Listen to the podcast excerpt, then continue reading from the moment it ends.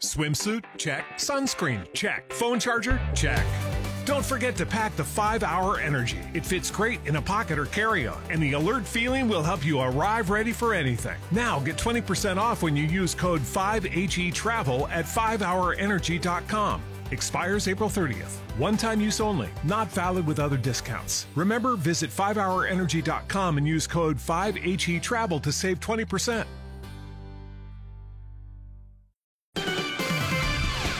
All right, it, it is uh, a Friday morning, and that means as we enter this weekend, it is the final weekend to cast your ballot uh, at the uh, Stark County Board of Elections. We're getting closer to Tuesday, and we have on our WHBC Newsline right now Ohio Secretary of State Frank LaRose. Good morning, sir.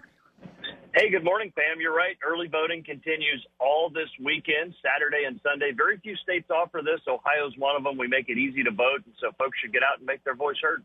So tell me what it's been like um, as you see from afar across Ohio, people, uh, you know, getting there to vote at their boards of election offices and, and sending in those absentee ballots. Are we seeing a lot of folks take advantage of it?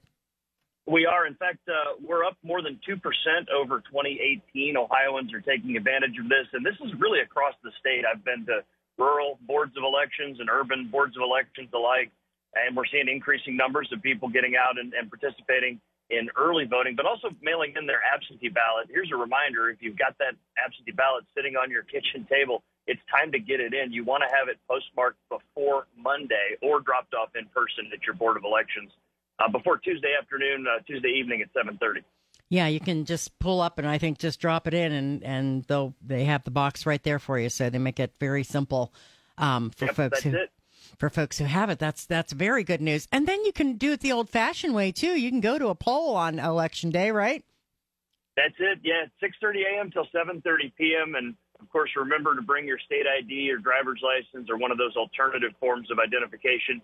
Also, bring a smile because uh, you're going to be greeted by some of your neighbors, half Republicans, half Democrats, all patriots that are working to run election day. These are our poll workers. Thank them for the work they do and be patient with them. They're working hard that day, but easy to vote uh, between now and election day, and certainly on election day as well.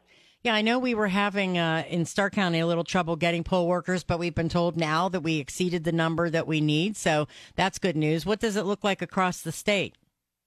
We've seen really strong recruitment for poll workers throughout the state. We're down to only, I think, four counties that still need to get a few more, and they're working to round that out. But this is something we've really leaned into. We've got five different recruiting programs for poll workers, and uh, we're proud to see that, uh, again, Ohioans from, from both parties are signing up for this important responsibility. Now, as you look at the election, what are what kind of turnout are you expecting? I know you don't usually like to predict too much, but just a, a Yeah, thought. you're, you're you're right, Pam. I'm not going to predict exact turnout numbers, but listen, we've seen record turnouts in, in 2018 and 2020. I think that large numbers of Ohioans are going to get out because uh, they know how important uh, not only this election but every election is, and, and so we're we're out on the road right now doing a get out the vote tour with my fellow Republican candidates, and we're seeing a lot of enthusiasm around the state.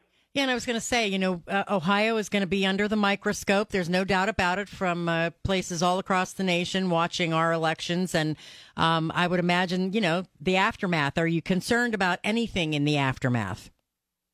Well, of course, we're always alert to anything that could go wrong, but we mitigate against that. We plan for that. This is something that Ohio does well. Contrast this to just over the border in Pennsylvania, where they're already saying, hey, they're not going to have their results done on election night. Our boards of elections know better. We brew a pot of coffee, stay up late, and nobody goes to bed until we get those unofficial election night uh, results reported. That's what Ohioans want, and uh, and that's what we're going to deliver. All right. Well, we appreciate you coming on this morning, and um, I know that a lot of folks will be heading to the polls over the weekend, and look forward to Yeah. a great election. One more thing I wanted to make sure people know about uh, Sunday night in Akron, 6 p.m. We've got a rally at Shea Brewing Company, and uh, we hope people come to, to join us there at Canal Place in downtown Akron. Uh, JD Vance and Madison Gesiotto Gilbert are going to be there along with me, and should be a good time. All right.